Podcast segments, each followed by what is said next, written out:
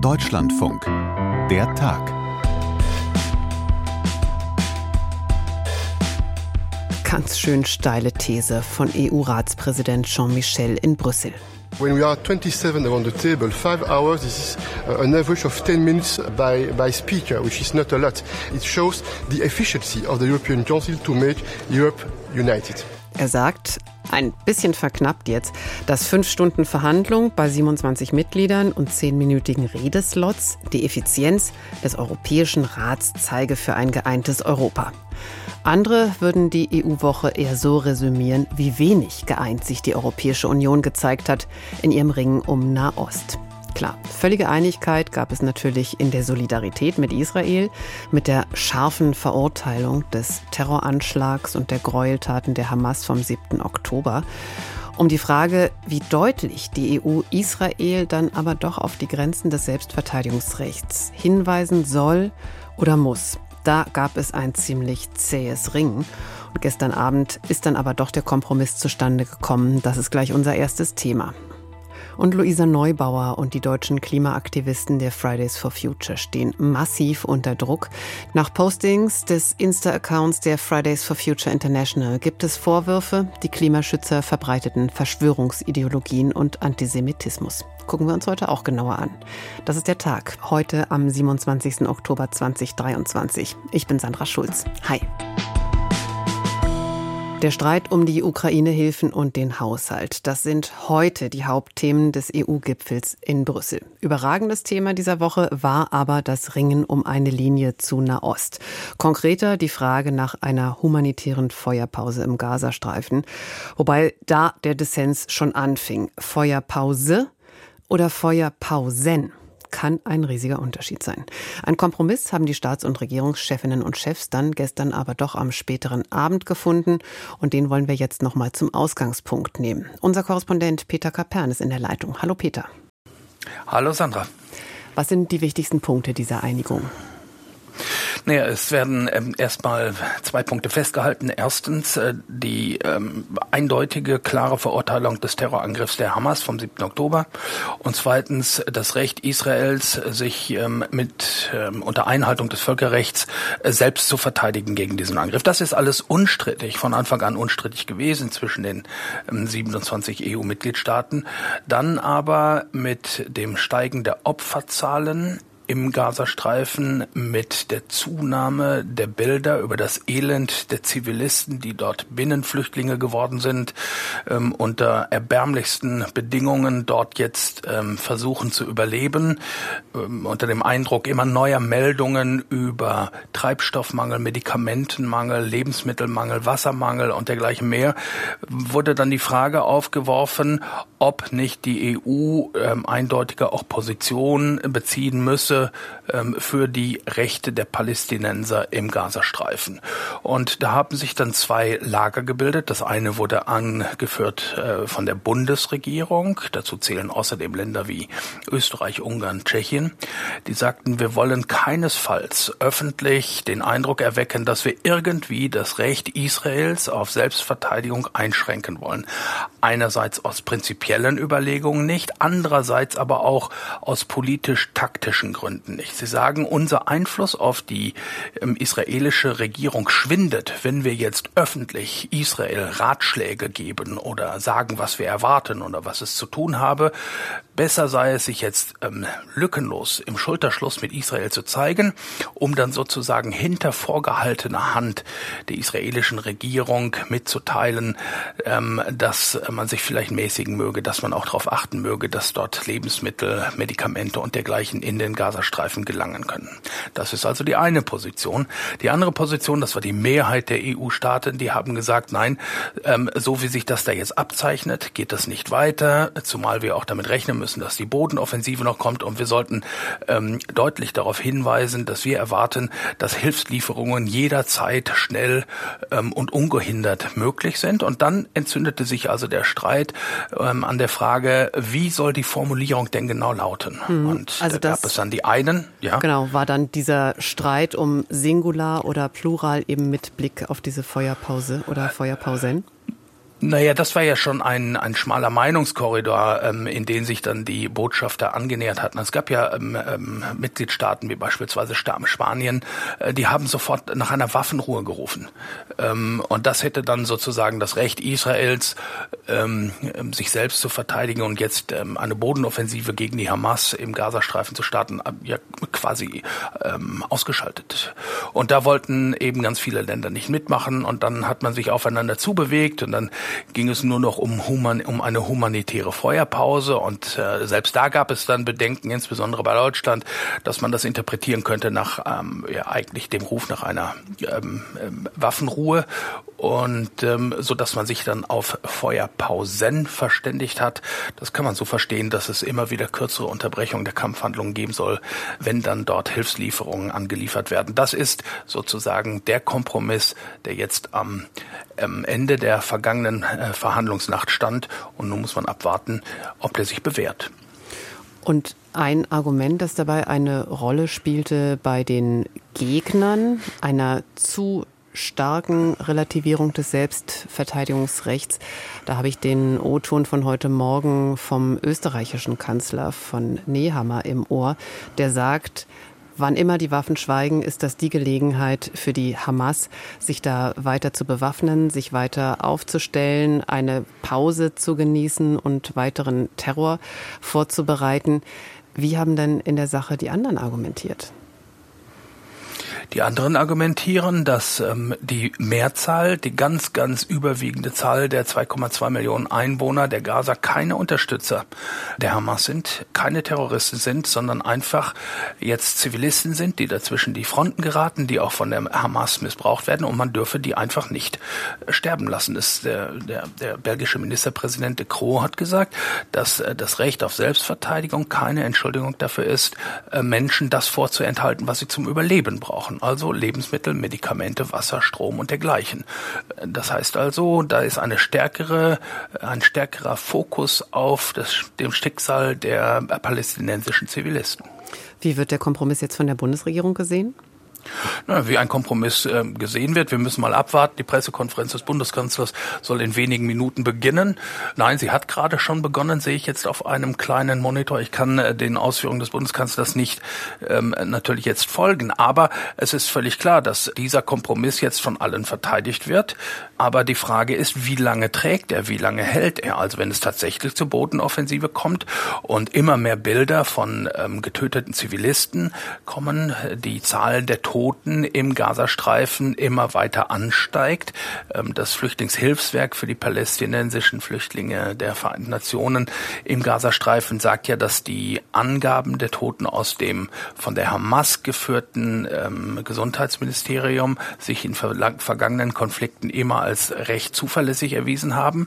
Wenn also die Zahl der Zivilisten noch weiter steigt, über die jetzt erreichte Marke von 7.000 hinaus, dann werden die Rufe nach einer Waffenpause möglicherweise wieder lauter. Also der spanische Ministerpräsident Sanchez beispielsweise hat hier sehr stark darauf hingewiesen, dass er eine Waffenpause verlangt habe, einen Waffenstillstand und dass er von dieser Forderung eigentlich nur abgerückt ist, weil die EU zusätzlich in diesen Kompromisstext aufgenommen hat, die Forderung nach einer Friedenskonferenz, die im Anschluss an den jetzt laufenden Waffengang stattfinden soll, an der internationale Friedenskonferenz mit dem Ziel, die Zwei-Staaten-Lösung umzusetzen. Okay, das ist dann also wie häufiger. Das Weltgeschehen nimmt überhaupt keine Rücksicht auf unser Timing hier bei der Tag. Wir sprechen jetzt also, bevor wir genau wissen, was alles gesagt worden ist bei der Abschlusspressekonferenz. Was wir aber jetzt auch schon wissen, ist, dass die dominierenden Streitthemen von heute, also der Streit um die EU-Hilfen und um den Haushalt, auch viel Streitstoff mit sich bringen. Da sind dem ungarischen Ministerpräsidenten Orban ja heute schwere Vorwürfe gemacht worden. Es ist auch von Erpressung die Rede. Was ist da los?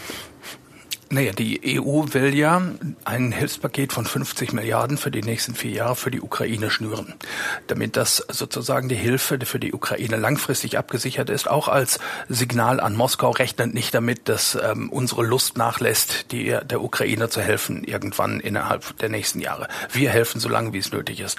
50 Milliarden soll es da geben, das sind 17 Milliarden an direkten Zuschüssen, 33 Milliarden an Krediten, von denen heute schon klar ist, dass sie wahrscheinlich nie oder jedenfalls nie in vollem Umfang zurückgezahlt werden können von der Ukraine nach dem Krieg. So, und nun gibt es hier zwei Protagonisten, die das Ziel konterkarieren, bis zum Jahresende einen Beschluss über diese 50 Milliarden und die Finanzierung der 50 Milliarden herbeizuführen. Das ist einerseits der übliche Verdächtige Viktor Orban, der in der vergangenen Woche Wladimir Putin in Peking die Hand geschüttelt hat beim Seidenstraßengipfel und der sich hier auch sehr stolz darauf gezeigt hat, dass er noch einen Gesprächskanal zu Putin hat. Und von einigen Gipfelteilnehmern musste er sich durchaus deftige Worte gefallen lassen, unter anderem von Xavier Bettel. Das können wir uns mal anhören. Das, was er gemacht hat mit dem Putin, ist ein Stinkefinger für alle Soldaten und die Ukrainer, die jeden Tag sterben und unter russischem Angriff leiden müssen. Ja, Xavier Bettel, sein letzter EU-Gipfel heute, er ist ja abgewählt worden als Regierungschef von Luxemburg. Ähnlich deutlich haben sich andere Staats- und Regierungschefs aus baltischen Staaten geäußert. Und Viktor Orban sagt eben, nö, also das mit den 50 Milliarden müssen wir erstmal gucken. Und der Vorwurf, der da im Raum steht, ist, dass Viktor Orban diese 50 Milliarden deshalb nicht gut heißen will jetzt schon, weil die EU-Kommission ja Ungarn wegen der Rechtsstaatsverstöße 13 Milliarden Euro aus dem Wiederaufbaufonds gesperrt hat. Das heißt also, hier gehen alle davon aus, dass Viktor Orban die 50 Milliarden erst freigibt, denn da ist Einstimmigkeit nötig, wenn auch er seine 13 Milliarden aus Brüssel bekommt. Und das ist es eben, was Xavier Bettel als Erpressung bezeichnet hat. Zweiter unsicherer Kantonist, Robert Fieser, der neue Ministerpräsident der Ukraine, der hier angereist war, mit der Verkündung, dass er gerade alle Waffenhilfen an die Ukraine gestoppt hat. Und auch er sagt, naja, also das mit den 50 Milliarden müssen wir uns erstmal genau angucken, denn da ist erstmal sicherzustellen, dass die nicht unterschlagen werden in der Ukraine. Also er unterstellt der Ukraine da ein so großes Maß an Korruption, dass die EU eigentlich gar keine Gelder mehr an die Ukraine auszahlen sollte. Was würdest du unterm Strich sagen, wie gefährdet sind die Ukraine-Hilfen da jetzt? Ich kann mir nicht vorstellen, dass sich die Europäische Union von diesen beiden Staaten aufhalten wird. Es gibt übrigens Hinweise darauf, dass die beiden hinter verschlossenen Türen weit weniger Bedenken geäußert haben gegen das 50 Milliarden Hilfspaket als vorher vor den Kameras und Mikrofonen. Das wäre ein übliches Verhalten für Viktor Orban, der immer dann, wenn es darum geht, seine staatliche Nachrichtensendung zu füttern, deutlicher auf die Pauke haut, als wenn es dann im Sitzungssaal zur Sache geht. Aber ich denke, man wird da abwarten müssen bis Dezember. Ich kann mir jedenfalls nicht vorstellen, dass das Ukraine-Hilfspaket, das essentiell für die Ukraine ist und für die europäische Position zur Ukraine und zu Russland, dass das an diesen beiden, ich will denen nicht zu nahe treten, sehr kleinen EU-Staaten scheitern wird. Okay, das heißt, Dezember hast du jetzt als wichtigen Termin schon genannt. Das ist dann auch die nächste quasi sich nähernde Deadline. Das ist so, da findet der nächste EU-Gipfel statt und das ist dann die Deadline für diese Ukraine-Hilfen. Das ist dann aber auch die Deadline und damit kommen wir dann zum letzten Thema, das du genannt hast, im Haushaltsstreit. Jedenfalls ist das der Zielpunkt. Bis dahin soll eine Vereinbarung getroffen werden in der Frage, ob denn die mittelfristige Finanzplanung, denn wir wissen ja, die Finanzausstattung der EU wird immer für 7 Jahre beschlossen und die Hälfte der 7-Jahresperiode ist jetzt um und die Frage, die im Raum steht, ist eben, wird zur Hälfte der Finanzperiode aufgrund aktueller Entwicklungen das EU-Budget nochmal aufgestockt. Die EU-Kommission verlangt da 66 Milliarden Euro zusätzlich. Klammer auf, wenn man die eigentlich verlorenen Kredite an die Ukraine mitrechnet, dann sind es sogar fast 100 Milliarden. Und die Mitgliedstaaten, die lehnen sich jetzt erstmal zurück und sagen, nee, kommt überhaupt nicht in die Tüte. Das, was wir hier ausgeben wollen, Das muss aus dem laufenden Budget kommen. Die EU-Kommission verweist zum Beispiel darauf, dass sie Zinskosten für das Geld, das sie sich geliehen hat, für das Wiederaufbauprogramm, dass die ja enorm durch die gestiegenen Zinsen angestiegen sind. Sie verweist darauf, dass sie mehr Geld für die Migrationspolitik braucht und für anderes mehr und deswegen einen Nachschlag will. Und die Mitgliedstaaten sagen, nee, also auch wir haben mit gestiegenen Zinsen zu kämpfen in den Mitgliedstaaten. Und du, liebe EU-Kommission, du machst jetzt bitte genau dasselbe, was die Finanzminister bei uns zu Hause machen. Die suchen nämlich das Geld für die gestiegenen Zinskosten in den Haushaltsplanungen, die schon vorliegen. Also kein zusätzliches Geld ist die Botschaft der Mitgliedstaaten an die Kommission.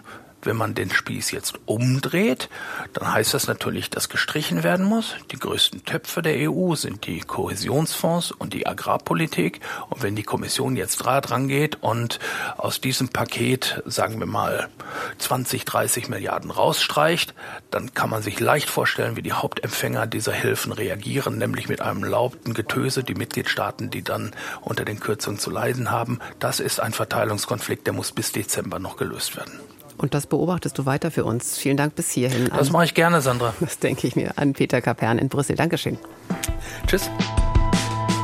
Es ist eine Schande, dass eine Organisation, die eigentlich für eine bessere Welt auftritt, nicht in der Lage ist, der großen Pogrom seit dem Zweiten Weltkrieg nicht mal zu verurteilen. Das ist eine Empathielosigkeit, die kenne ich von Terrororganisationen. Das ist eine absolute Schande, was da abgeht.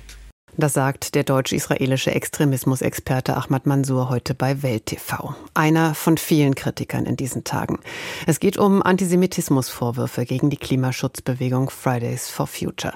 Da sorgt ein Post des internationalen Accounts der Aktivistinnen und Aktivisten für Wirbel. Die deutsche Gruppe der Fridays for Future distanziert sich, manchen aber nicht weit genug. Und wir schauen uns das Ganze jetzt mal genauer an.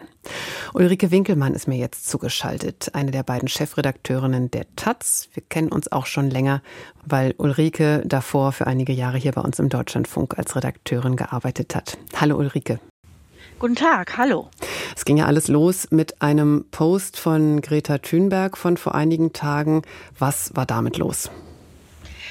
Also Greta Thunberg hat auf Twitter, jetzt Ex, ein Bild gepostet. Zusammen mit 3 weiteren jungen Frauen, also 4 insgesamt, hielten sie Schilder in die Kamera, auf denen stand dann Stand with Gaza, also steht für Gaza ein, auch Free Palestine. This Jew stands with Palestine, sagt eine junge Frau, also hält sie hoch. Und nur hinten eine tritt auch noch für Climate Justice, also Klimagerechtigkeit ein. Und auf der ersten Version dieses Bildes, das Greta Thunberg gepostet hat, war auch ein kleiner Kuschelkrake zu erkennen. Also ein Stofftier, ein Krake. Und das wurde sofort von sehr vielen, die sich das aufmerksam anschauten, als antisemitisches Zeichen gewertet.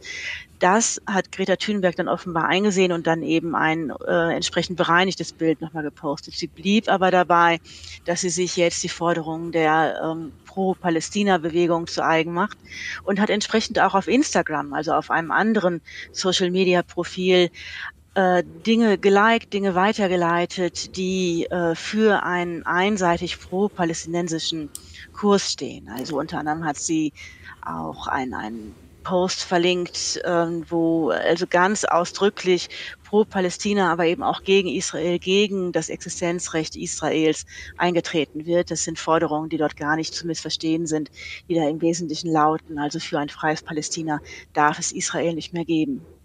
Vielleicht nochmal ganz kurz der Erklärungsblock auch eingeschoben. Eine Krake, warum ist das als antisemitische Chiffre aufzufassen? Na, viele erinnern sich vielleicht an die Darstellungen der Nazis, Mitte des 20. Jahrhunderts jetzt gedacht, wo die angebliche jüdische Weltverschwörung quasi abgebildet wurde in Form einer Krake, die den Planeten Erde umschließt. Also das ist ein beliebtes Bild für die vermeintliche Macht von Jüdinnen und Juden weltweit, halt ihren Einfluss illegitim auszudehnen und auf diese Weise die Erde in Besitz zu nehmen. Und das kann man wirklich so sehen. Greta Thunberg hat ihrerseits gesagt, dass nun gerade diese Stoffkrake sei aber ein Kuscheltier speziell für Menschen mit Asperger-Syndrom, das sie ja hat. Und um da Missverständnisse aber auszuräumen, hat sie dann, wie gesagt, das andere Bild gepostet. Ich will mich daher an dieser Krake jetzt nicht unbedingt aufhalten. Ja, fand ich aber wichtig zu verstehen. Ja. Und du hast es schon angedeutet, es gab natürlich viele heftige Reaktionen, viel Kritik aus Deutschland. Was hat da die deutsche Sektion von Fridays for Future drauf gemacht oder gesagt? Die deutsche Sektion oder die deutsche Abteilung von Fridays for Future steht jetzt, muss man sagen, nach aktuellem Stand isoliert in der internationalen Fridays for Future Bewegung, weil die deutsche Sektion hat sich klar distanziert von allem, was sowohl Greta selbst als auch die internationale Sektion gepostet hat. Die deutsche Sektion sagt, in unser Herz passt der Schmerz und die Trauer um sowohl die Opfer des terroristischen Angriffs der Hamas auf Israel als auch die zivilen Opfer in Gaza, die jetzt also Opfer des Bombardements auch durch Israel werden. Also die deutsche Sektion sagt, es muss möglich sein, um die Opfer und die Zivilisten auf beiden Seiten zu trauern, und das haben sie ganz offiziell erklärt. Solidarität mit Israel war da auch die Botschaft, die ich jetzt noch im Ohr oder im Kopf habe. So, und dann ging es weiter am Mittwochabend mit dem nächsten Post oder mit den nächsten Posts vom internationalen Instagram-Kanal von Fridays for Future. Die Überschrift schon ja mehr als seltsam, wie die westlichen Medien dir eine Pro-Israel-Gehirnwäsche verpassen. Wir sind jetzt in dem Dilemma, dass wir einerseits keinen Antisemitismus, keine Verschwörungsideologie reproduzieren wollen. Andererseits aber ich schon denke, es wichtig ist, dass alle wissen, worüber wir reden. Also fasst uns das nochmal kurz zusammen. Ja, es handelt sich um den Post, der also von Fridays for Future international weitergeleitet wird, einer Aktivistin, die beschreibt in diesem Pamphlet, dass sozusagen alle, die solidarisch mit Israel sind und für das Existenzrecht Israels einstehen, mehr oder weniger ferngesteuert werden von den westlichen Medien, die ihrerseits ferngesteuert werden von den westlichen Regierungen. Also was dort in der Essenz steht, ist, dass die westlichen Medien eben nicht unabhängig sein, nicht neutral sein, sondern bezahlt würden von, Zitat, imperialistischen Regierungen, die eben zu Israel stehen, und zwar aus eigennützigen Gründen, nicht etwa um der Humanität willen, sondern weil es rassistische Regierungen sind. Und also unterm Strich steht, ich tut mir leid, es fällt einem nicht ganz leicht, das ernst zu nehmen, dass das sozusagen es eine weltweite Verschwörung gibt, die versucht, die Menschen davon abzuhalten, eine Wahrheit über Gaza und Palästina zu erkennen. Aber die wird natürlich dann über diesen Account verbreitet. Genau. Und ich glaube, auch da müssen wir jetzt nochmal in die Untiefen gucken. Die eigentliche Wahrheit in dicken Anführungszeichen, die lautet dann wie? Naja, also es ist quasi alles Propaganda, aber man müsse eben für die Menschen in Gaza einstehen, man habe zu widerstehen, bis der Genozid, so wird es genannt, durch das in Anführungsstrichen jetzt wieder gedachte Apartheid-Regime in Israel beendet werde. Also es wird hier das komplette Programm bedient, wonach Israel ein Täterland, ein Unterdrückerland und die Palästinenser und Palästina das eben unterdrückte Land, das kolonisierte Land, das sich zurecht wäre. Und die große Frage, die jetzt über allem schwebt: Warum äußert sich eine Organisation, eine Bewegung, deren Thema eigentlich der Klimaschutz ist? Warum äußert die sich eigentlich, ist jetzt auch nicht das erste Mal, in dieser Stoßrichtung, warum äußert die sich eigentlich zu Nahost? Das liegt daran, dass Fridays for Future also bald nach der Gründung sich schon Vorwürfe eingefangen hat, es sei eine rein weiße Bewegung. Und in dem, wie ich finde, richtigen Bemühen um mehr Diversität, weil ja die Klimabewegung, wenn überhaupt, dann nur eine weltweite Bewegung sein kann, weil wir ja wissen, dass wir Klimaschutz nur weltweit vorantreiben können. In dem also richtigen Bemühen um Diversität, um auch Antirassismus, hat sich Fridays for Future international, wie aber auch in Deutschland, eben auf die Agenda geschrieben, dass man sich den antirassistischen Kämpfen weltweit anschließt. Und nun ist es so, dass aber die antirassistische Agenda stark besetzt wird von Pro-Palästina-Gruppen. Also innerhalb dieser linken Diskussionen gibt es eine Art Kurzschluss. Wenn ich für Diversität, für Antirassismus einstehe, dann muss ich in Anführungsstrichen sozusagen mir auch die Pro-Palästina-Agenda zu eigen machen. Ich sehe darin eine Art Kaperung, also dass der ja berechtigte Kampf für Diversität gegen Rassismus, dass der gekapert worden ist eben von der hochideologisierten Pro-Palästina-Bewegung, die nur diese eine Lesart zulässt. Also wenn ich Antirassistin bin, muss ich auch für Palästina sein und damit gegen das Existenzrecht Israels. Das ist also speziell aus deutscher Sicht natürlich hochproblematisch, wird aber international, muss man sagen, vielfach so gesehen. Ja, genau auf den Punkt wollte ich kommen. Also die Reaktionen aus Deutschland darauf sind jetzt natürlich auch wieder verheerend. Konntest du ein bisschen anschauen, wie man anderswo reagiert? Ja, was ich verfolge, ist zum Beispiel die britische Debatte. Der britische Guardian, große linksliberale Zeitung in Großbritannien, versucht eigentlich auf andere Weise als die meisten deutschen Medien tatsächlich der pro-palästinensischen Bewegung mehr Raum zu geben. Und es gibt viele Stellungnahmen im Guardian, die sich entsprechend verständnisvoll einlassen für auch die große Demonstration, die es in London gegeben hat vor wenigen Tagen, der Pro-Palästina-Bewegung, die eben aber immer mit Free Gaza und Free Palestine, from the river to the sea, meint, Israel braucht es nicht, Israel muss weg. Das ist eine zerstörerische Agenda. Also auch die Anklage des, wie es immer heißt, Genozids durch Israel an Palästina wird immer so gedreht, dass das eben jedes Mittelrecht ist, gegen Israel zu kämpfen. Offensichtlich auch, dass die Hamas-Taten, die Hamas-Terrorangriffe werden auf diese Weise auch verherrlicht. Es ist wirklich mit deutschen Augen überraschend zu sehen, dass das auch die britische Debatte dieser Ansicht so viel Raum lässt. In Frankreich ist es das Gleiche, nur dass in Frankreich, muss man sagen, da wiederum die jüdischen Stimmen pro Israel noch stärker zu hören sind, als ich das in der britischen Debatte wahrnehme. Mhm. In den USA ist es nochmal ein anderer Schnack, weil dort speziell an den vielen, vielen Hochschulen, also ganz, ganz starke pro-Palästina Bewegungen unterwegs sind und die jüdischen Stimmen die sich für Israel aussprechen, sich wirklich in einer starken Minderheit sehen. Das ist beunruhigend zu sehen, wie speziell an den Unis, aber auch an vielen anderen Orten jetzt die wenigen Jüdinnen und Juden regelrecht an die Wand gedrückt werden, und zwar zum Teil im physischen Sinne. Es gibt Aufzeichnungen von Auseinandersetzungen auf Universitätsfluren, die einem große Sorgen machen müssen. Jetzt gehe ich mit dir nochmal den Schritt zurück nach Deutschland. Der Druck auf Fridays for Future in Deutschland, der wächst jetzt natürlich. Die Forderung nach vollständiger Distanzierung, teilweise auch nach einer Umbenennung.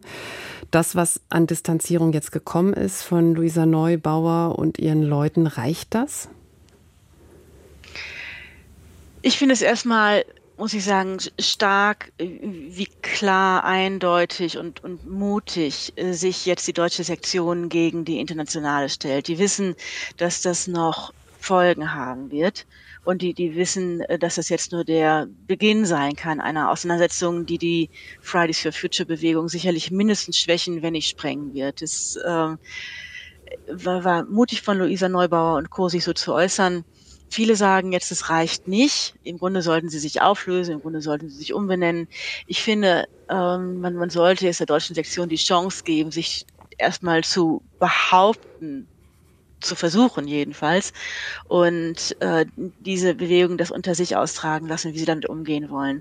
Es ist ja nicht das erste Mal, dass eine linke Bewegung von dem Nahostkonflikt gesprengt wird oder gesprengt zu werden droht. Es ist eben jetzt nur so besonders emotional und so besonders brisant auch durch eben die neuen Umdrehungen des Nahostkonflikts, die so tief gehen und so schmerzhaft sind, und dadurch, dass die Internationalität all dessen der Pro-Palästina-Bewegung nochmal so eine besondere Stärke verliehen hat. Wo man Wobei man die Frage natürlich auch ins Gegenteil verkehren kann. Wenn du sagst, das ist jetzt besonders mutig von der deutschen Sektion, könnte man ja auch die Frage umgekehrt stellen. Kann es überhaupt angehen, dass sich Fridays for Future in Deutschland, dass die überhaupt noch in einem Boot sitzen wollen, eben mit der Organisation, so wie sie international aufgestellt ist?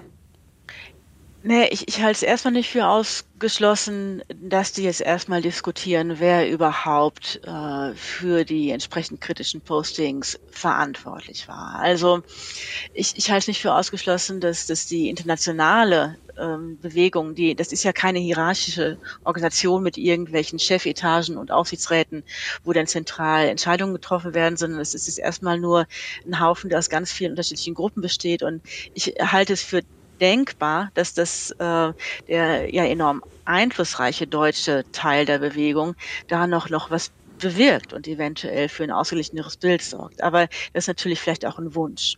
Aber, das andere ist, ja. Aber wenn das nicht geht, dann wäre es doch wirklich auf der Hand liegend, dass dann es wirklich eine Trennung geben müsste. Denn wer würde dann in Deutschland noch mit Fridays for Future auf die Straße gehen? Ja.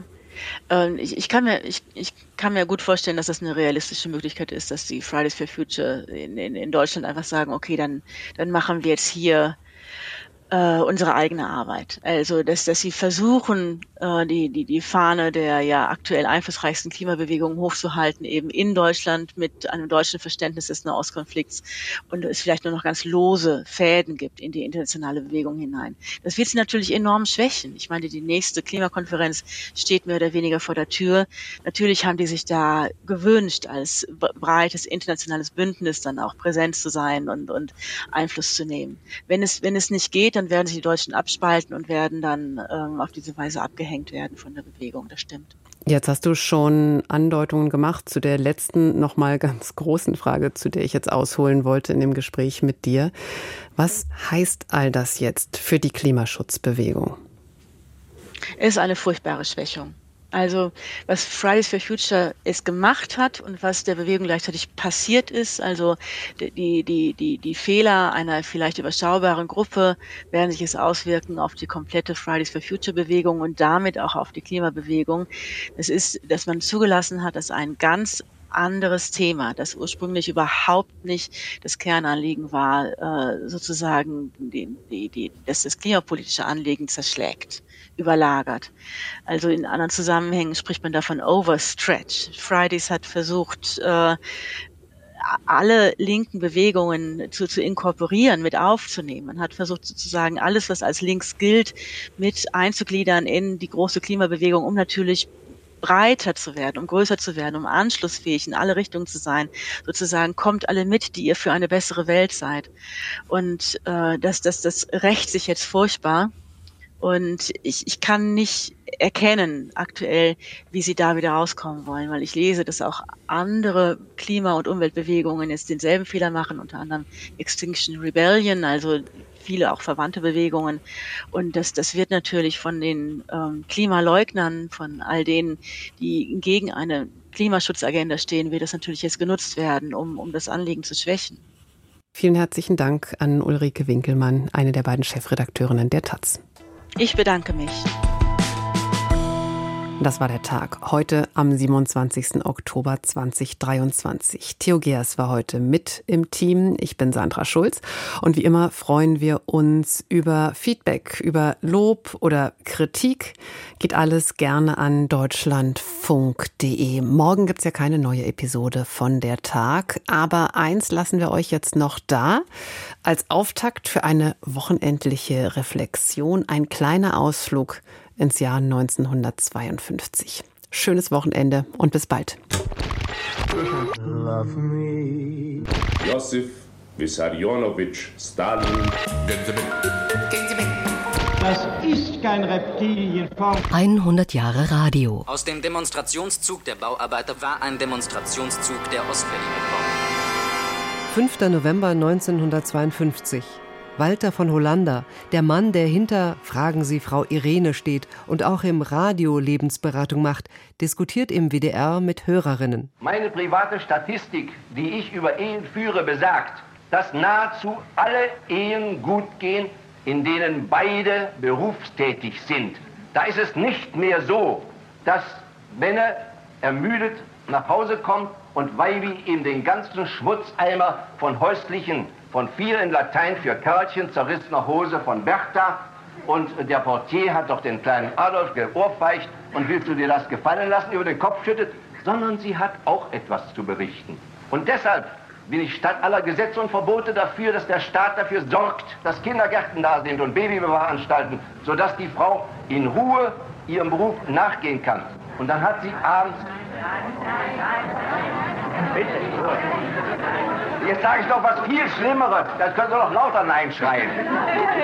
Das ist nämlich Folgendes. Hausfrau ist kein Beruf.